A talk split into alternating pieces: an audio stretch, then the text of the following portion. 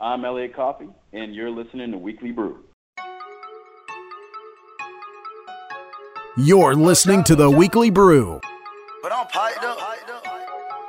See that boy right there? He piped up. See that girl right there? She piped up. Uh. Welcome into the Weekly Brew. This is episode 23 and our first podcast for the year 2016. As always, I'm joined this week by Kevin Cook and Jeremy Paxton. The song that you hear playing right now is Hype It, which was selected by former Baylor linebacker Elliot Coffey, who also spent time with the Broncos and Texans organization. We'll have him on as a guest later in the show. Now, while I spent New Year's Eve watching the college football playoffs, Kevin, you were actually covering the Peach Bowl in Atlanta. Tell us how it was. Uh, it was astounding. It was uh, the atmosphere was tremendous. Um, obviously, Georgia Dome, great place to uh, to play a game. I was up in the press box. Uh, biggest event that I've covered. You know, if you've been listening to the show, I've been sort of pumping up how excited I was to be there. And then there was a feeling of um, of some dread uh, before the game. I remember Joseph Duarte, uh, who I met, a great guy, Houston Chronicle writer. He um, he predicted a loss. I know some other people he was talking to predicted losses. Um, they were seven point underdogs. a lot of people were saying saying things like they were just happy to be there. Even Tom Herman, uh, the coach of the Houston Cougar football program, was uh, was saying in uh, pregame press conferences, you know, we're win, lose or draw was one of his quotes we're here, we're on the national stage, and we deserve to be here. So I think that it was uh, everybody was surprised. I really nobody wasn't dumbfounded by the twenty-one to three um, halftime lead and the way that they did it. Uh, you know, we talked with Elliot, um, and he he kind of alluded to they they weren't um, it wasn't like a schematic thing. They were just manhandled. It was it was a better game by a better team, is what it looked like. And I think nobody expected that the 18th ranked uh, Cougars versus the 9th ranked Seminoles. So uh, to be on hand for that, to have been you know a, graduate of the University of Houston, and to um, to sort of have that in my pedigree, and then to be able to cover it was amazing. So you know, I've got my press pass. I still saved it, and uh, you know, it was a really meaningful moment to me. And it was a great game too. It was a fun game to cover. So I got some really good coverage out of it. Um, I have a piece on Kyle Postma, who was the backup quarterback that um, ran 29 yards for a first down at the two yard line, and then uh, Ryan Jackson punched it in for the score that ended up being the winning score. Was the difference when Florida State was kind of making a comeback. So um, I mean, it was just great moments, great game, uh, you know, great coach and a great team. It was it was really truly something to be in attendance there and to sort of get to be behind the scenes and, and, and see everything uh, happening as it played out. And if our listeners remember correctly, Larry Little, who we had on episode 20, actually predicted U of H to win this game. So that's just more validity to his college football rankings. Yeah, that was surprising. He predicted a 27 24 win. They actually ended up winning 38 uh, 24. So he was right uh, right on the money with the Florida score. That was kind of surprising. But uh, I guess U of H exceeded even his expectations and, uh, and certainly uh, most people in the national media's expectations as well. Now, Kevin, being U of H alum and being at the game, having to cover it as a so-called objective journalist, how how hard was that for you um, as a huge fan of U of H and to, to try to remain objective at the same time? they gave the typical, you know, over the over the PA system in the press box. They said, you know, any cheering will not be permitted. You, this is a professional working press box, and you will be thrown out or whatever. So I had a bit of nervousness, but I actually ended up seated next to um, Joseph Duarte uh, of the Chronicle and John Royal of the uh, Press were on my left, and then I had the Daily Cougar, which is no longer daily, by the way. It's the U of H school newspaper that I used to uh, write for and be an editor for. Uh, definitely part of my pedigree as well. But uh, the sports editor Bryce Dodds uh, met him at the game, and he was seated to my right. he was terrific, a terrific kid. I certainly enjoyed uh, sitting next to him, working with him, and so forth. But uh, it sort of seemed at moments like, um, you know, I was the quote unquote professional journalist. And, you know, I actually do this for a living. This is kind of my job. And so I wouldn't say that there was anything in the way he treated me that said he was looking up to me necessarily. But it kind of felt like a role model situation where I was the paid journalist and he was the student. And so, you know, I didn't, I, I really couldn't afford to be ecstatic or be, you know, um, unprofessional. And so I felt sort of this pressure all game long of here's a kid that, you know, wants to do this professionally. I do this professionally, and he's kind of watching to me. So it was actually fairly easy uh, to keep it all in the box there. But uh, but I was just going to say as well, uh, Bryce, it was a pleasure uh, meeting you and working with you there, and um, actually helped me get some art for some of my articles as well. So uh, it was a great experience all around, and uh, and amazingly because I had some eyes on me, it wasn't too hard to be professional. well, it sounds like you had a great time at the game, and we'll dive into the implications of that later on the podcast. But Jeremy, as I understand, you are wrecking havoc in our state capital this weekend. How was it? Oh gosh, uh, from what I remember, um, I, it was a it was a great time. Uh, New Year's was, of course, uh, a rolling brownout as usual. I'm discovering that my 30 year old liver uh, cannot keep up with the rest of me, so um, kind of just feeling that out right now, trying to recover. But um, other than that, uh, being in the state capital, uh, there was not a whole lot going on um, other than just Austin being Austin. So um, had a had a great New Year's overall. What about you guys? I think we kind of discussed that a little bit. oh, sorry. Well, yeah. Well, nobody nobody knows what you've been up to this uh, this New Year's, Austin. They just heard about mine. What? Uh, how was how was your uh, week? How's it going with you, buddy? Well, I mean, I mentioned it at the top of the show. I don't think anybody was listening though. While spending New Year's watching college football playoffs, so Okay, well that's that's pretty brief. Uh, I I think you could fill it out a little bit. I don't blame Jeremy for the question. Yeah, I mean my week was good. Uh, you know, was able to work from home uh, several days. Uh, so you know, working from home that you know uh, that means watching college football a little bit. Uh, so that you know that was enjoyable. definitely was able to spend some time with some friends who were in town this week and just kind of dissecting the games that were going on. You know, also had the chance to you know kind of you know dive into a little bit more writing, a little bit more reading. So I, I don't know maybe it was, it was relaxing, uh, but you know that's I think a good way to start 2016. But um, definitely enjoyed it and definitely looking forward to what 2016 has to offer and especially what it has to offer for the podcast. And uh, you know especially with the podcast we want to thank our sponsors we desserts for you know kind of helping us out a little bit in 2015 and we uh, look forward to our partnership heading into 2016 and as always all listeners of the weekly brew podcast get 10% off of their final purchase at we desserts. And you can find them at 3411 Kirby here in Houston. And for new listeners, it's worth pointing out that we is uh, OUI. I've been told um, that's a French word of some sort, of some variety. I'm not familiar with um, any language other than English, but uh, but yeah, we desserts 3411 Kirby, and obviously the thing they push the most is beignet day on Fridays and Saturdays. And I don't know if you have had a beignet lately. Um, these are the best beignets outside of Cafe du Monde, uh, also a French word in uh, in New Orleans. So you should definitely get out there, try the beignets Fridays and Saturdays all day long. It's beignet day, and they've been running out too. So you want to get there early in the day, have yourself a fine New Orleans style beignet, uh, and take in the stuff. They're 10% off if you're a Weekly Brew listener or Weekly Brew podcaster. I discovered that we don't get free stuff, we only get 10% off too. So that was, uh, was new knowledge for me. And as always, you can find us on iTunes, search Weekly Brew Podcast, and we want you to go there, give us a five star review, tell us what you like, tell us what you don't like. Uh, more importantly, we want you to leave that review. We appreciate all feedback as long as it's constructive and can help us out, and we definitely take that to heart. Also, you can find us on social media. Check us out on Facebook, Twitter, and Instagram by searching Weekly Brewcast. And as of 2016, we are actually launching a website. You can find us at weeklybrewcast.com.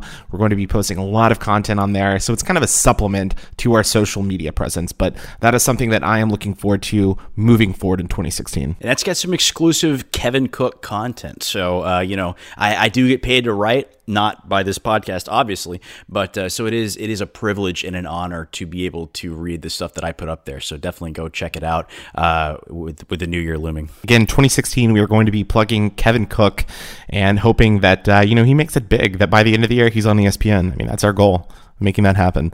I'm riding this thing all the way to the top. All right, folks, we've got a packed show on deck, so it's time to sit back, grab a drink, listen, and be informed. You're listening to the Weekly Brew. I think it's no secret that this podcast thoroughly enjoys college football and its bowl season. Quite an impressive performance by three Texas teams this past week Baylor, U of H, and on Saturday night, TCU capped off a phenomenal win in the Alamo Bowl despite trailing 31 0 at the half. Now joining us on the Weekly Brew to break down the bowl season and give us a look at the Texans as they gear up for the playoffs is the 2011 Alamo Bowl defensive MVP, Elliot Coffey. Elliot, thanks for joining us this week. Hey, man, thanks for having me. Before we get started, tell the listeners what you've been up to since you've uh, left Baylor uh, and you know had your time with both the Broncos and Texans organization. It's been a ride. So uh, a lot of people don't know I played my senior season injured, had a broken shoulder and a uh, torn labrum. So after the season, went out and played a uh, one of those senior bowls out in LA that the NFLPA put on. Played like crap. Parents noticed. Um, didn't realize how bad my shoulder injury was. So got shoulder surgery uh, in February that next year. Got picked up by the Broncos in uh, in free agency after the draft.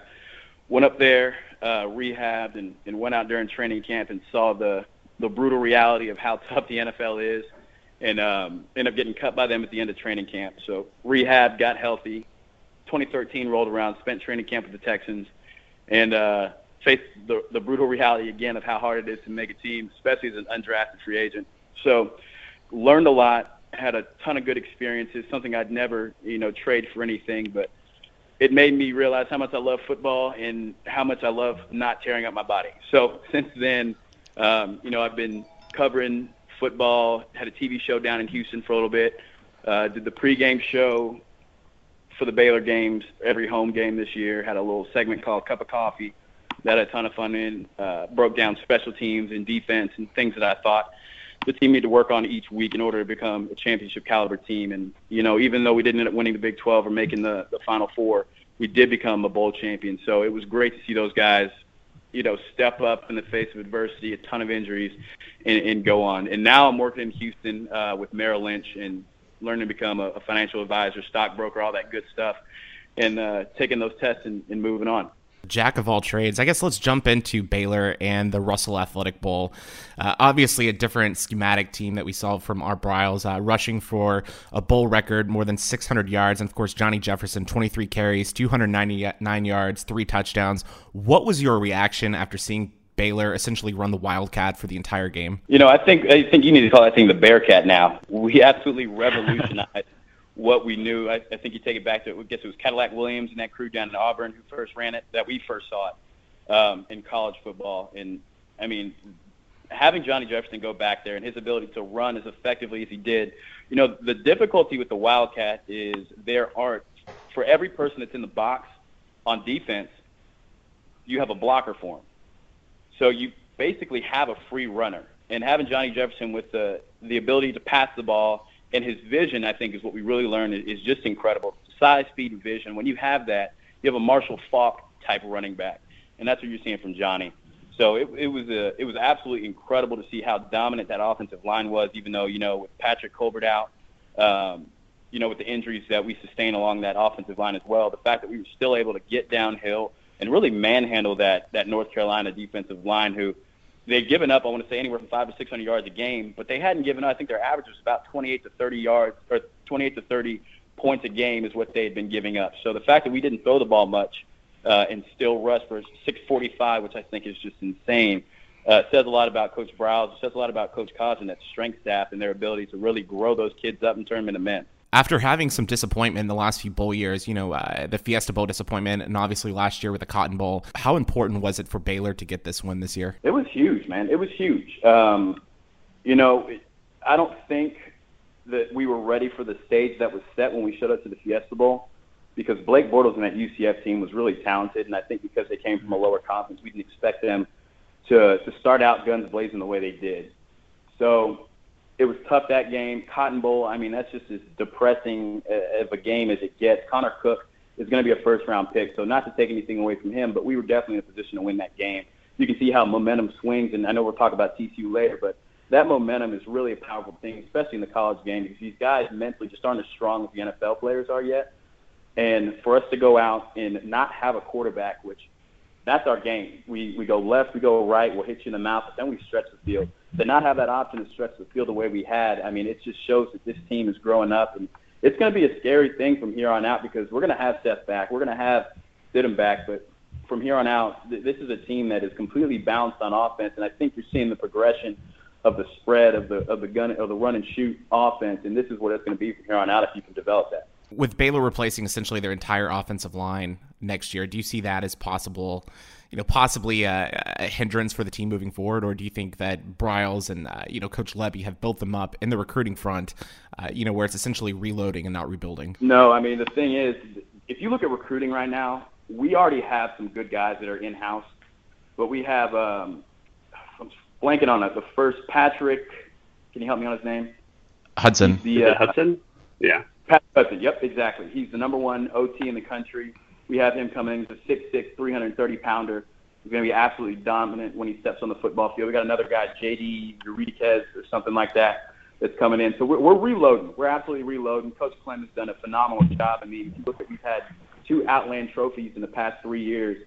So I'm not worried about the offensive line. I think we'll be solid there. I think the big thing for us is just sustain the momentum that we have, you know, ending the season and driving into the next year. Uh, Elliot, just kind of bringing this back to your experience at Baylor. I mean, I, I know that the program has changed immensely over the past really just five years. Uh, tell us a little bit about your experience in the program and um, your, you know, how, how you see it going in the future here with this bowl win. So you never bite the hand that feeds. Uh, Coach Briles didn't bring me in. He offered me at U of H, but I came in under Guy Morriss. And Guy was, you know, he's the guy that got me to Baylor, so I will never knock him. But the system that they had in place was not conducive to us becoming a powerful, uh, a nation-leading team. So when Coach Kaz came in with Coach Briles, the complete mindset overhaul was is something that I carry on with myself still now. Just the attention to detail, uh, the focus on speed and explosion, and that's the thing for me. You know, I was an undersized linebacker, so to speak, playing about six foot two thirty five, but my speed was something that really worked uh, in my favor, and that's something that Coach Briles took and and not only had my speed, but really developed me into a, a complete player. So that's what you're going to see with these guys, and that's what I see. You know, really this this program moving forward is there's a system in place now, and you're not a guy that's going to come in and develop, then you're going to struggle. And the reality is we have enough guys now, enough ballers out there to where if you're struggling, if you're not keeping up, not that we're going to get rid of you, but they're going to find somebody that is going to develop, that is going to listen. And that's why this team is seeing success year in and year out. And, and really, like I said, on the recruiting front, we're just stepping up. So I think that if we continue to recruit the way we do, I mean, we have a top 10 class this year, a top five class coming in next year. These guys are going to be developed. That's the issue that UT is dealing with is they get all these four and five star recruits, but they really struggle with the player development. And that's what this coaching staff understands. And that's what, from an administrative standpoint, you're really seeing. If, if you just look at, um, you know, just just the UT program. I mean, a program that really has no excuse to be where they are. Um, it's not just uh, the coaching; it's definitely the infrastructure um, and the support behind uh, the coaching staff. And so um, I, I, just looking at my experience at Baylor and when I was there and when I look at it now, it's just two completely different worlds. I mean, not only do you have like a coaching staff led by Briles that's uh, you know totally committed to making Baylor into a championship team, but you have an infrastructure behind him that is 100 110 percent uh, behind what he's doing. So uh, yeah, I, I just I couldn't be more impressed with what's going on. For the first time in a long, long time, if we're talking about the best college football in Texas, we're talking about my alma mater, uh, U of H, and you mentioned U of H a minute ago. So you know, obviously they uh, knock off a I know. I, am I'm, I'm very much in that mindset myself. I was actually in Atlanta, covered the game, uh, one of the peaks of my uh, journalistic careers, certainly. But you know, I've, I've, vocally expressed bitterness before about losing Art Briles uh, to you guys at Baylor or losing Kevin Sumlin to A and M, and it kind of seems like uh, with the momentum this team has, I mean, uh, Tom Herman is he the guy, and how big of a star on his resume is this win in the Peach Bowl? Tom Herman is to U of H what Art Briles is to Baylor. And if he understands that, then he's going to sit tight and he's going to ride this wave. If it's about the money, they're going to pay him, as you see.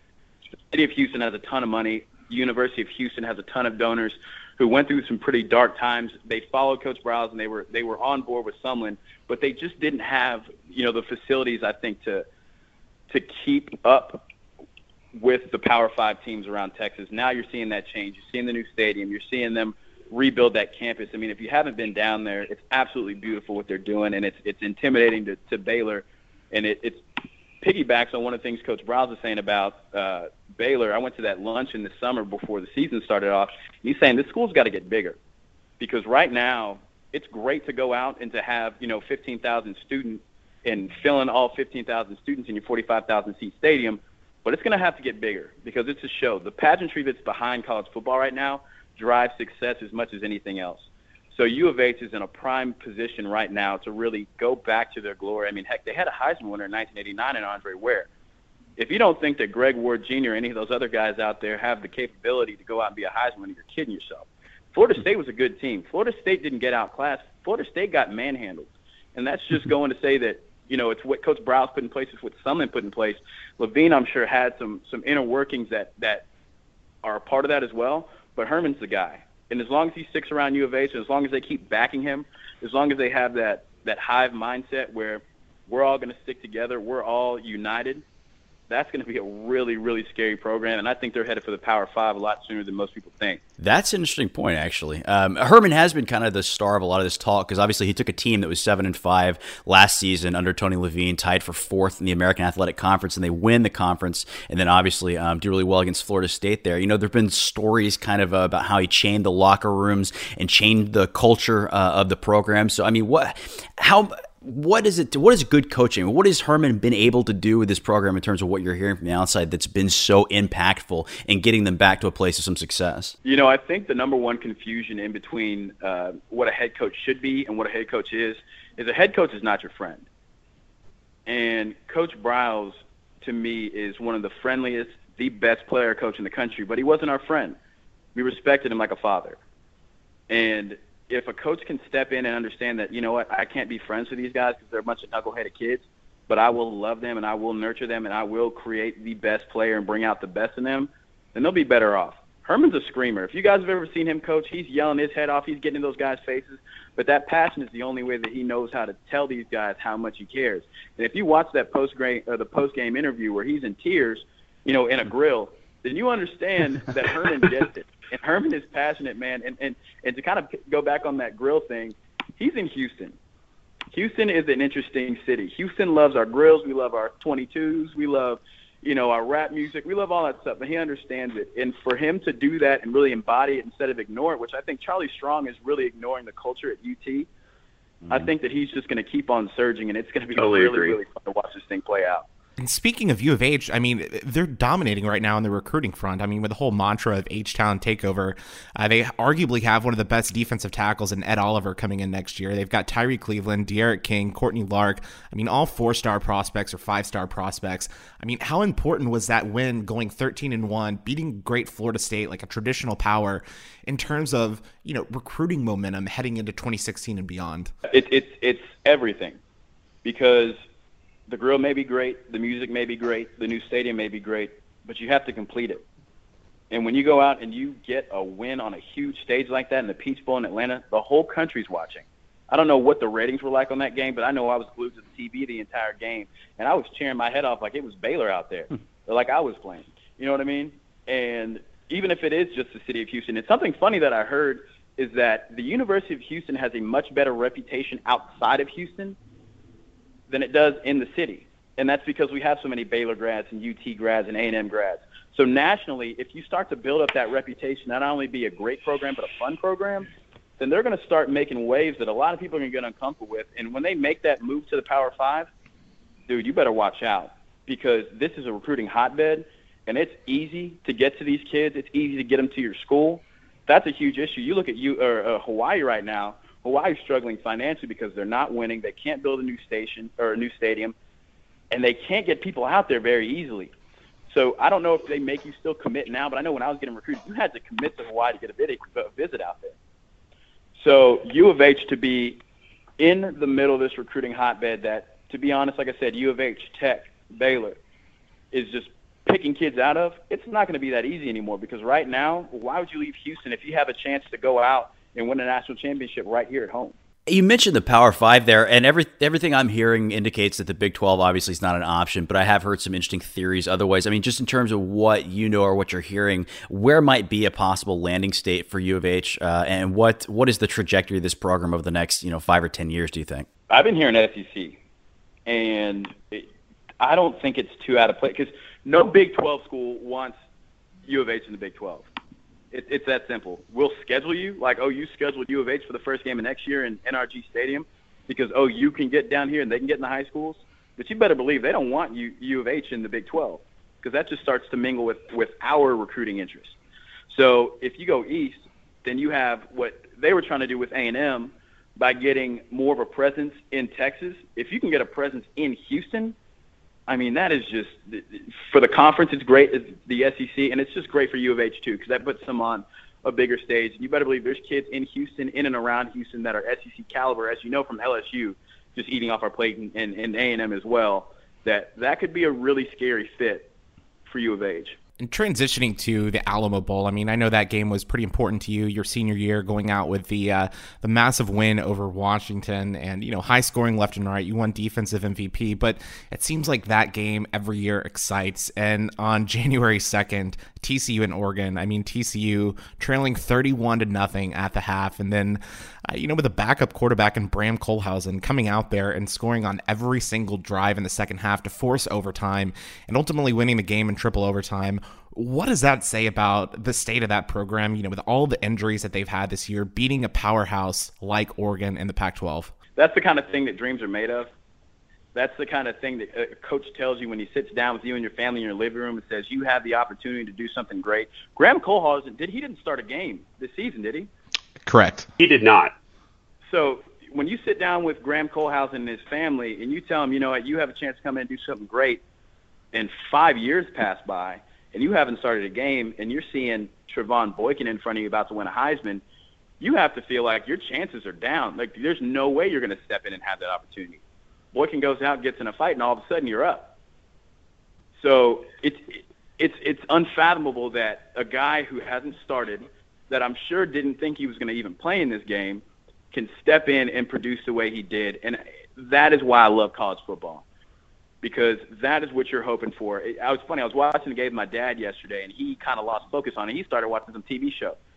So I went and downloaded the ESPN uh, Go app and watched it on my phone. And it got to the point where that second half rolled around. They knocked out Oregon's quarterback. You could feel the air kind of come out of Oregon. And when that momentum shift happens, man, it's strong and it changes games. And TCU is incredibly talented. Without Doctson, without uh, Colby Listenbee, who got hurt as well, man, you had some new guys. This is the thing you're asking about the, the offensive line at Baylor. Are they going to be able to reload? Guys become warriors. Guys become legends in moments like that, and that's when he stepped in. This is a legendary game that we got to watch yesterday, and I'm, I'm giddy that I got a chance to, to even watch it. I talked to my best friend Clifton Odom, who's a graduate assistant. You know, he's he's calling me at two o'clock in the morning after Boykin gets in a fight, telling me that hey, I don't know if we're going to win this game. We're in trouble because we got a guy in Bram Kohlhausen that can step in here and really produce. And you didn't see it in the first half, but those guys never gave up. And when he stepped in there in that second half, you saw that drive. And kudos to Aaron Green as well, who ran his heart out. I liken him a lot to a, a Johnny Jefferson type, who's not not huge, great vision, and just keeps moving his feet. So it was really special to, to watch that, to be a part of it. And, you know, that Alamo Bowl, man, I don't know what it is about that game, but they like to play down in San Antonio. Yeah, just to add on to, to Bram's story, this really was a storybook ending for him personally. Uh, I don't know if you guys know, but he recently just lost his father. He, uh, he passed away from a very aggressive form of melanoma. So I, I can't think of a better way for Bram Kohlhausen in his collegiate career than going out on a huge comeback win for TCU. And really, uh, he didn't just win for TCU, but he really helped save the Big 12. Uh, as bowl season uh, as a conference has not been going well. Be it as it may, Oklahoma wasn't the best team in the Big 12 this year. I don't think that they were the second best team in the Big 12 this year. I think that I know you can't do this, and it's going to kill me to do this. But Seth doesn't get hurt, or Stidham doesn't get hurt. We're going to New Year's Six Bowl. We're going to a semifinal. TCU Doctson stays healthy. TCU's number two. And I think that you look at a healthy Baylor team and you look at a healthy TCU team, those are the top two teams in the conference. You did some things well. I don't think you can take anything away from Baker Mayfield and the magic that he was able to produce. But Oklahoma State's defense was so garbage that they had no chance the second they stepped on the football field. Everybody knew that.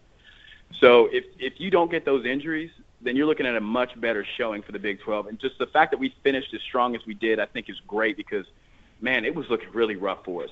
And for a conference that's struggling to stay relevant, even though we do have that Power Five tag, we're definitely on the bottom bottom half of that deal.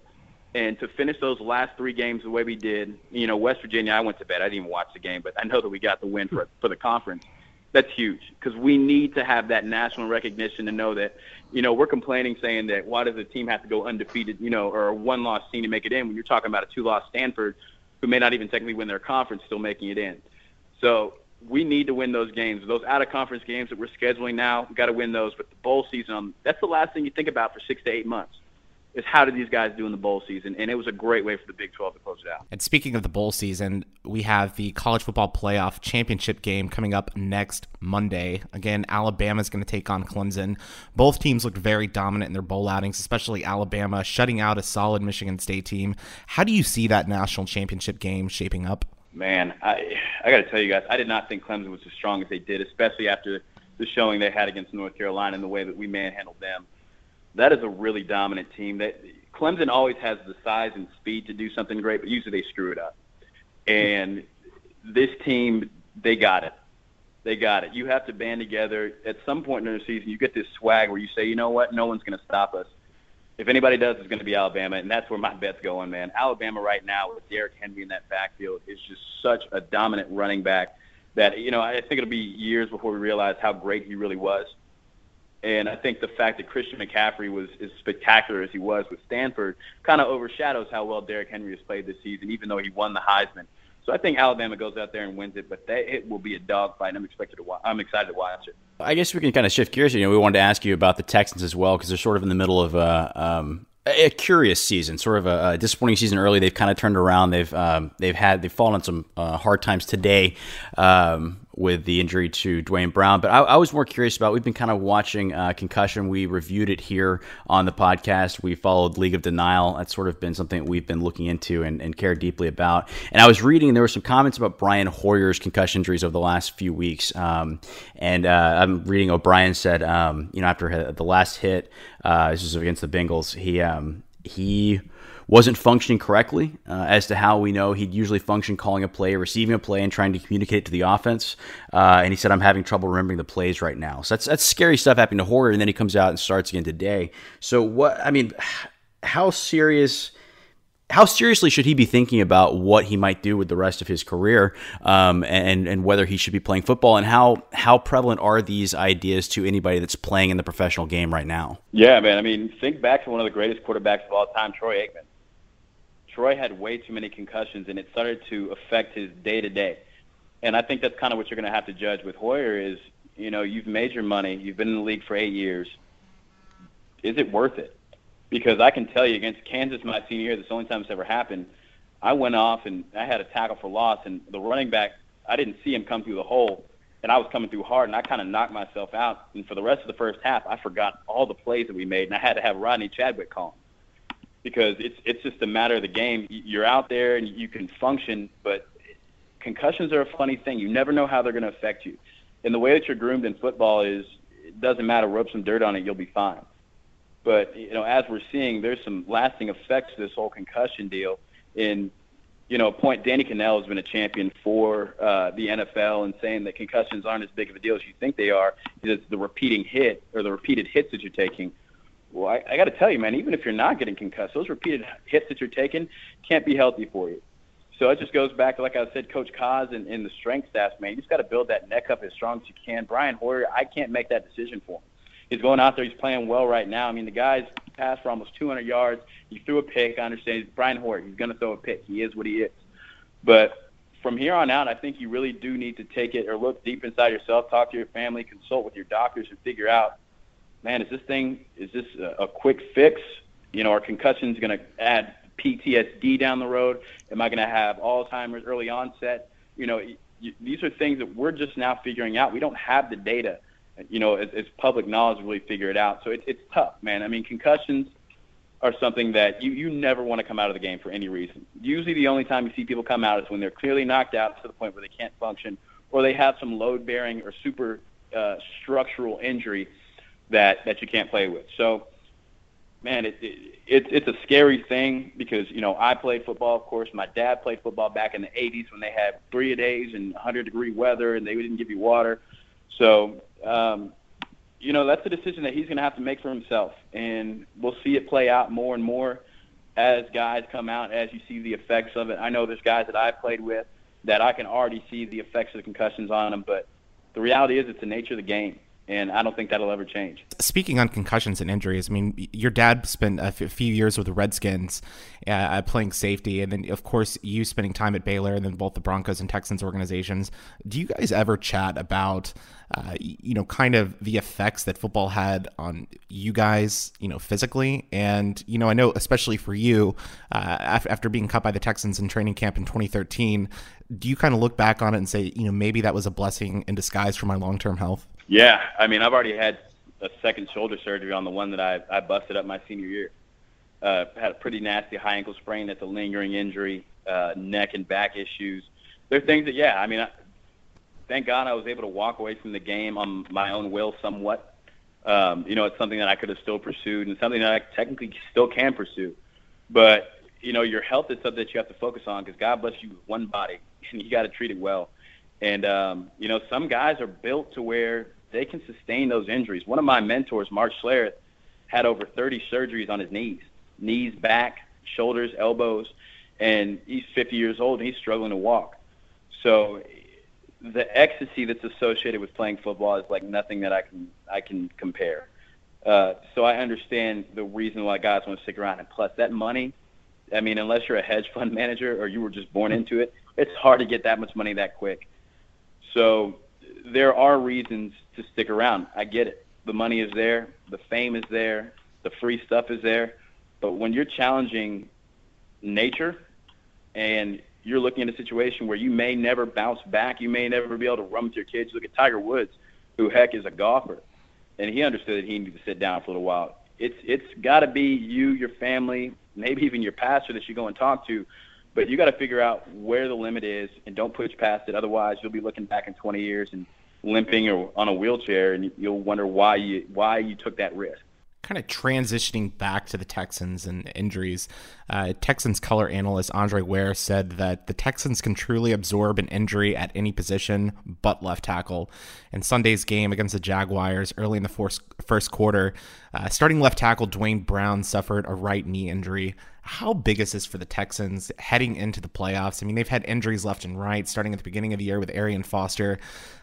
I, I mean, do you think this hurts them even more heading into the postseason? Yeah, when you have a quarterback that's having concussion issues, losing your left tackle is that may end your season right there. Because Hoyer's not the kind of quarterback that can make up for a lost left tackle. He's not mobile. He doesn't have a ton of creativeness to him. He's not like a, a Johnny Manziel back in college. Um, that's an injury that is going to be really tough for them to overcome because they've already had issues on the line. The shift that they've made has been on the interior, not on the outside. And you're going to see pretty clearly as they step into the first round of the playoffs that that's something I don't think the Texans can overcome. We, the run game outside of, you know, Alfred Blue's a big, strong running back, but he's north and south. He's not seeing, he's not cutting back. Um, he doesn't have that creative aspect that I was mentioning earlier with Hoyer. So you're just going to struggle um, unless you can really find a way to establish that run game or you can factor in the tight end. Where tight ends have just been abysmal this year. Uh, Fiedorowicz looks every bit of a tight end, but he hasn't done it. Um, Griffin hasn't had a chance to really shine either. So unless you can really factor in the tight end, I think you're going to see a lot of issues because that play action doesn't bear as much weight when you don't have Arian Foster back there cutting you up for eight yards a run. Elliot, just in terms of Houston personnel, we've uh, on the weekly brew we've talked about uh, QB options for the Texans heading into next season. Do you see uh, any strong quarterbacks coming out of the draft, or um, even somebody like an RG three character coming to Houston um, in case Hoyer um, can't make the cut with all of his issues? You know, I think with Rick Smith, uh, he's on the chopping block right now, and it, it's funny. I was talking to my dad yesterday. Rick Smith's kid's grand or uh, godfather is um, why am I blanking? Texas owner. Uh, McNair. Bob McNair. Bob McNair is his kid's godfather. So he has he has some job security, but you really are pushing it. I mean, throughout his tenure, he hasn't brought in that big marquee quarterback. I mean, Matt Schaub was a great guy for us. He fit the system really well when you could do that play action, just kind of dump it over the middle to Andre.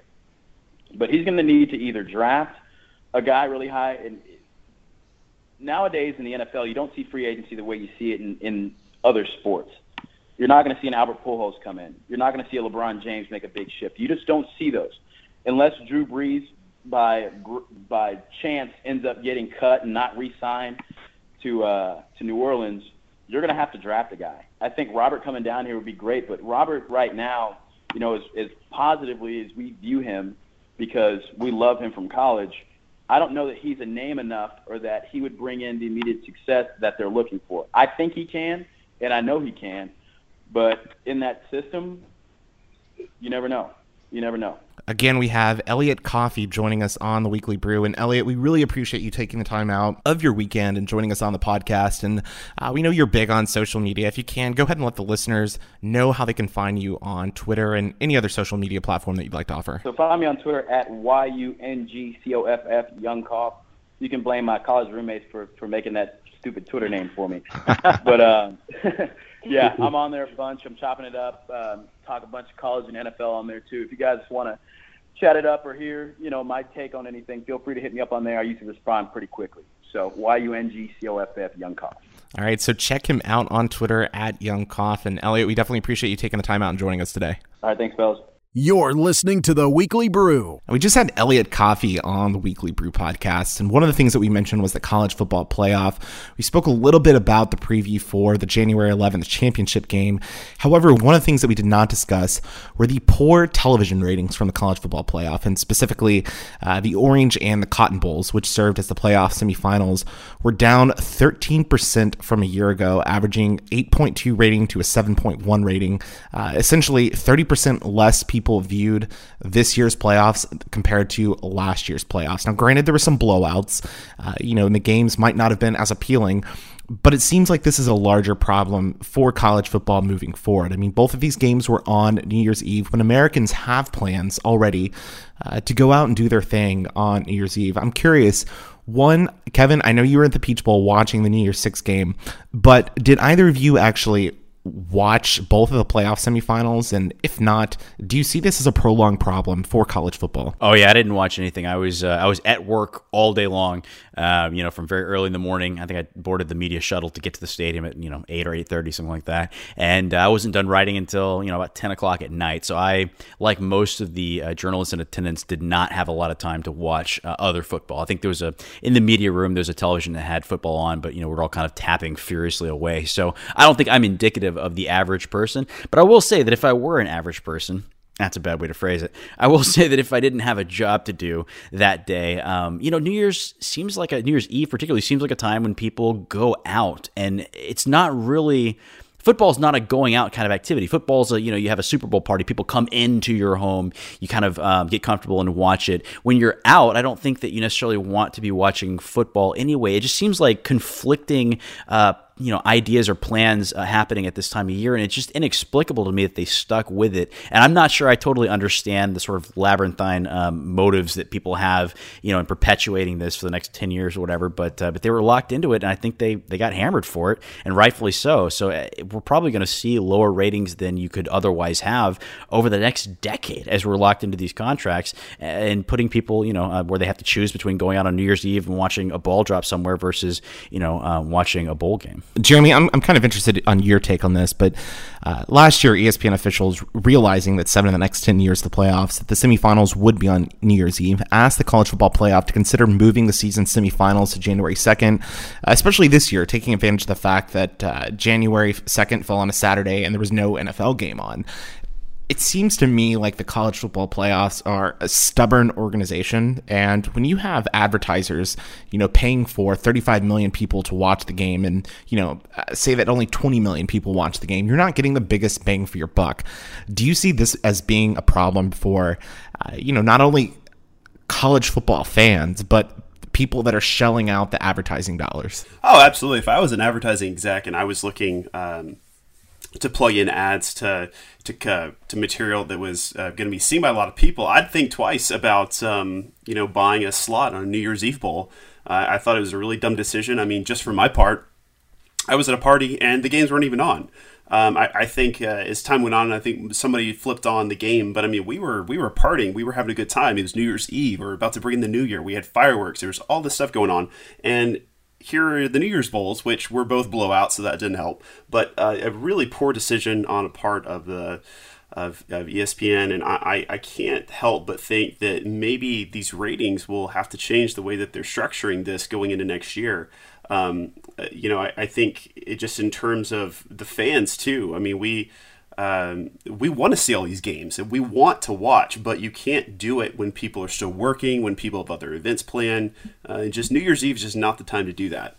Looking back with the benefit of hindsight, it is honestly chilling how close we were to buying a 90 second spot, uh, you know, in one of those games for the weekly brew. So I think we really dodged a bullet there, uh, seeing the numbers come out after the fact.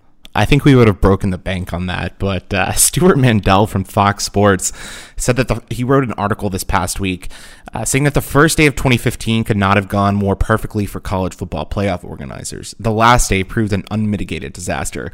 what he's referencing is something that kind of Jeremy touched on that, you know, for New Year's Eve, there are a lot of Americans that are actually working, especially when you go to the major population centers, uh, such as on the West Coast. I mean, that, that Orange Bowl kicked off on the East Coast at four o'clock. You know, that's that's around the noon. That's around one o'clock over on the West Coast, and uh, that's something that actually Colin Cowherd uh, spoke about on his show. And we'll go ahead and drop in the audio right now. I think this is just a, a good sign of the college football power brokers being completely out of touch with reality because their position. I asked them about this. I, I pushed on this. I wrote this. I said this is a disastrous decision. The ratings are down forty percent. Oh no, the, the last year these were fifteen point fives, which outside of the NFL, those, those, are those are NBA f- f- game seven numbers. It's an incredible number that they got last year when they played on January one, and I think the college football power brokers were arrogant in the sense that they were like, we're going to make a new tradition on New Year's Eve. Well, here's the problem New Year's Eve has had the same tradition for hundreds of years. And it's a big American oh, tradition. Huge. And, and, and I just think this is, uh, this is something they're going to have to resolve. To ESPN's credit, they've been pushing and saying this makes zero sense. All right, so as you heard from that audio, both Colin Cowherd and Clay Travis, both of Fox Sports, uh, sp- you know, said that the college playoff committee is out of touch with reality. You know, I love college football. I think we all do. We all enjoy the sport. Uh, but to me, it's kind of disheartening that they're not paying attention to the common man in America and not wanting to make an adjustment. I'm, I'm curious if these poor ratings are going to force their hand as we move into next year in the college football playoffs. I mean, I don't have any idea what's going to force their hand, but uh, but certainly I think that it's deplorable that people are having to choose or not having a choice at all. I mean, I think there's probably a fair amount of people that were deprived of football they would have liked to watch ideally because they're in jobs they can't get out of. So I mean, I think that as much as I dislike Colin Cowherd or what I know of him, I don't know him personally, but um, as much as I tend to, he sort of grates on me. Uh, I mean, that's a fair and logical point. There, something doesn't need to be done. That's the sad part, but something should be done, and, and I don't have any answer as to whether or not it will be. You're listening to the Weekly Brew. Guys, we've mentioned New Year's 2016, uh, but one of the things that we haven't done on the podcast yet is kind of reflect back on 2015. Now, on the podcast, we discussed a wide variety of topics, you know, everything from sports, politics, social issues, but we didn't really dive into what we thought were the top stories of 2015. Now, I know that we mentioned our Athlete of the Year on an earlier podcast, and that's something that you can go back and find on iTunes. Uh, we know that a lot of our listeners enjoy going back to listen to older episodes, but I'm curious from your end what were some of the top stories of 2015? Now, this can be in politics, this can be in uh, social issues, it could be even local. Jeremy, we'll start with you. If I'm looking at the, the top issue of 2015, um, uh, at least as it pertains to the U.S., uh, I, I, think the same sex marriage debate, um, Supreme Court decision coming down, legalizing gay marriage in all 50 states, I think that was huge. Uh, reflects a big uh, shift in opinion and um, the way our society is going. Um, you know, whether you're for it or against it, um, Supreme Court was very clear on it, and uh, uh, definitely, you know, it kind of set off a lot um, of, reaction across the country. Some some good, some bad. Uh, you know, it brings to mind the um, the county clerk in Kentucky that kind of became uh, touchstone for the national debate, and uh, it was sort of that that whole thing turned into a debate about religious liberty and um, how the state can reconcile, uh, uh, you know, religious liberty and um, the rights of same-sex couples. So, um, so to me, that was a huge issue, uh, at least for the U.S. Jeremy, I think it was definitely a, a hot button issue uh, as it happened, but you know, I think uh, uh, it's it's the law of the land now, and I think we're uh, starting to see some of the reactions, and especially in some of the uh, the red states. Uh, this past year, we, we spoke about uh, the HERO ordinance being struck down in Houston. So uh, I think it's going to be an issue that is still fought by you know a small minority of people, but it's the law of the land now. so that that was definitely one of the top stories. Kevin, I'm curious, what was one of the big stories or issues for you in 2015? I mean, there's so much stuff that happened. Looking back, we had, uh, you know, by calendar year, we had the first, uh, you know, you might say, legitimate college champion, you know, with a playoff uh, system in place. So that was that was fascinating. Um, Royals winning their first World Series uh, in three decades. Uh, how about American Pharoahs? That really moved the needle for any of you guys? The first triple crown in like almost 40 years. It was enjoyable to watch. That's for sure. Yeah, see, if I were still a gambler, it might have might have done more for me. I was sort of on the periphery because uh, I, I, gave up gambling years ago. But I mean, to me, uh, you have two Western Conference NBA teams that are sort of the story of 2015 as it comes to a close and going into 2016. And that's the Rockets, who had a banner year. Um, sort of just fall apart this season in a way that is inexplicable. And then the Golden State Warriors, a team that, you know, um, I was listening to a podcast by Paul Shirley and uh, Justin Halpern, the guy that's, uh, it's, uh, uh, stuff my dad says. I guess would be an edited version of the name of his show and Twitter account or whatever. But um, this is from uh, I want to say it was like three years ago, and he said nobody's ever going to win with the Golden State Warriors, and, and so we're talking about I mean, quite a turnaround to being historically one of the best teams ever, if not the best team ever. we we'll still see the way the season plays out, and then the Rockets just having the wheels absolutely fall off, firing Kevin McHale, which did nothing good for them. Um, they're floundering now. Uh, you know, lost four in a row, below 500 again. I mean, a team that had so much promise, that had you know, arguable MVP candidate, made it all the way to the Western Conference Finals, um, and, and put up you know a reasonable fight there. What is going on with this team? Have you guys been watching the Rockets? Can you diagnose what the problem is with this? Uh, I mean, I can't say any of the words I would ordinarily say because it's a clean podcast, but just what an absolutely abysmal team they've been so far. It's shocking to me, and I know we brought the guys on from Houston Rockets podcast to discuss this, but I don't know that anyone knows the answer. I mean, they've been outright atrocious this season. And I think uh, I saw something on Twitter that said if you're a Rockets fan or a Rockets beat reporter, uh, this season is being this season has to be horrible for you. And I know as a fan, it's kind of disappointing to watch. I mean, you see them go and beat the San Antonio Spurs, then you see them lose the next night to a, a team that is well below 500, and uh, it's it's cyclical. I mean, this team they have talent, they're just not putting it to use. I don't know if it's coaching, I don't know if it's egos or some issue in the locker room, but something has to change. I'm just not sure uh, that I can diagnose what that is at this point. In the loss to Golden State, um, I don't know if you guys were watching. It was horrible looking, and one of the reasons it was horrible looking was that the Warriors were without Steph Curry. So no Steph Curry. Um, there have been a lot of memes uh, on Twitter and so forth where you know people are saying like you know the, he, the team's nothing without him, and obviously they struggled. And then all of a sudden, not only they not have Steph Curry, uh, no Harrison Barnes, no Barbosa, no Festus uh, you know, so many key components that team, and they still soundly beat the Rockets. And then the Spurs beat them. Um, you know, after after the Rockets pulled out a miracle win that I was in attendance for Christmas Day. Uh, you know, they go to San Antonio and lose without Duncan uh, and and Parker scoring a single point, which is uh, it's never happened in the history of those two guys being together that they haven't scored a point, and uh, and they, I don't think they've ever won a game where Duncan hasn't scored a single point. I don't think he's been held scoreless in his career. So that's uh, they're finding weird, historically significant ways to lose games, and it's so frustrating. And I don't know how they dig themselves out of this. You know, I've been ringing the bell for a while. Morey's got to make some sort of a personnel move because they fired the coach. What else can they do? I'm not sure, but speaking of somebody that who does not like losing, I think that's my storyline of 2015. And do you guys know who that might be? Uh, Ronda Rousey. That sounds like Trump to me. I mean, to be honest, this guy is the troll.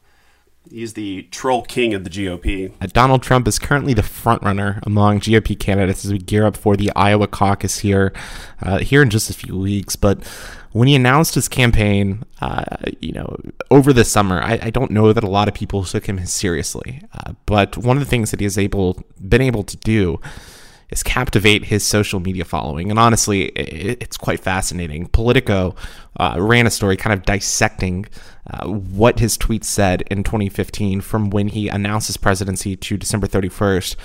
And they said that from that time, he has 5.5 million followers. He tweeted 3,249 times from mid July when he uh, made his campaign announcement. Uh, he's had 1,778 retweets of his followers. Uh, he spoke 330 times on poll related messaging. 97 tweets were about Jeb Bush. 80 references were to his crowds being larger than life.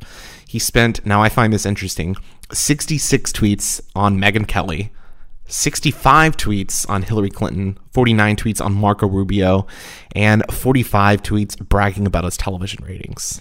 Uh, this is a guy that says that he has $35 million below budget right now and it's just bragging his way to the top.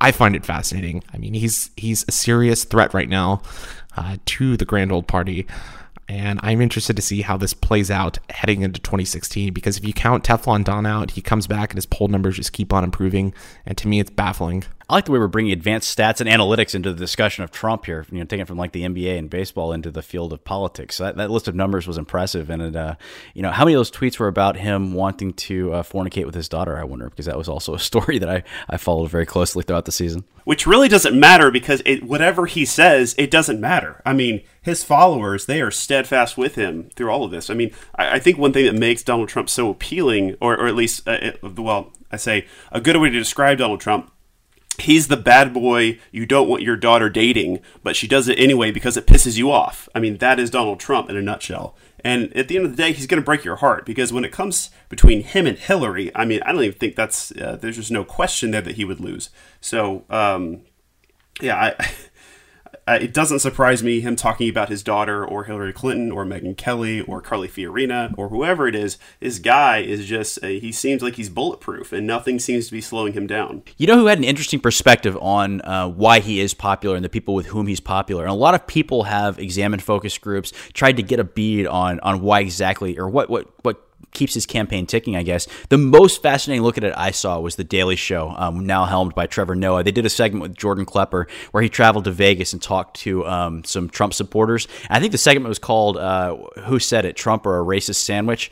And um, if you have not had a chance to see that, it's not quite as silly as it sounds. It's pretty insightful. And I definitely would recommend that as a, as a, a weird perspective into who these people are and what makes them support Trump despite the things he's doing and saying. I'm curious to see if he can actually hang on when voters actually go to the polls. And that's something that's going to be interesting to see if this plays out in the media as it has, to see if voters actually go to the polls and support this guy. I, I, think among likely Republican voters, the ones who actually do vote in the primary, they don't really wake up until February. So uh, I'm, I, you know, as, troubling as his poll numbers are, and as troubling as some of the, some of the things that he says are, uh, I think that most GOP voters are looking more at Cruz, Rubio, Christie, not Jeb, uh, but I, I, don't think I, I'm I'm still steadfast in my belief that Donald Trump does not get the nomination when push when push comes to shove. I tend to agree with you, but at the end of the day, 2015 was quite a remarkable year, and uh, one of the things that I enjoyed was getting together uh, with you guys, and I look forward to uh, you know making this podcast a little bit better and making it uh, you know a daily part of everyone's lives uh, as we head into 2016.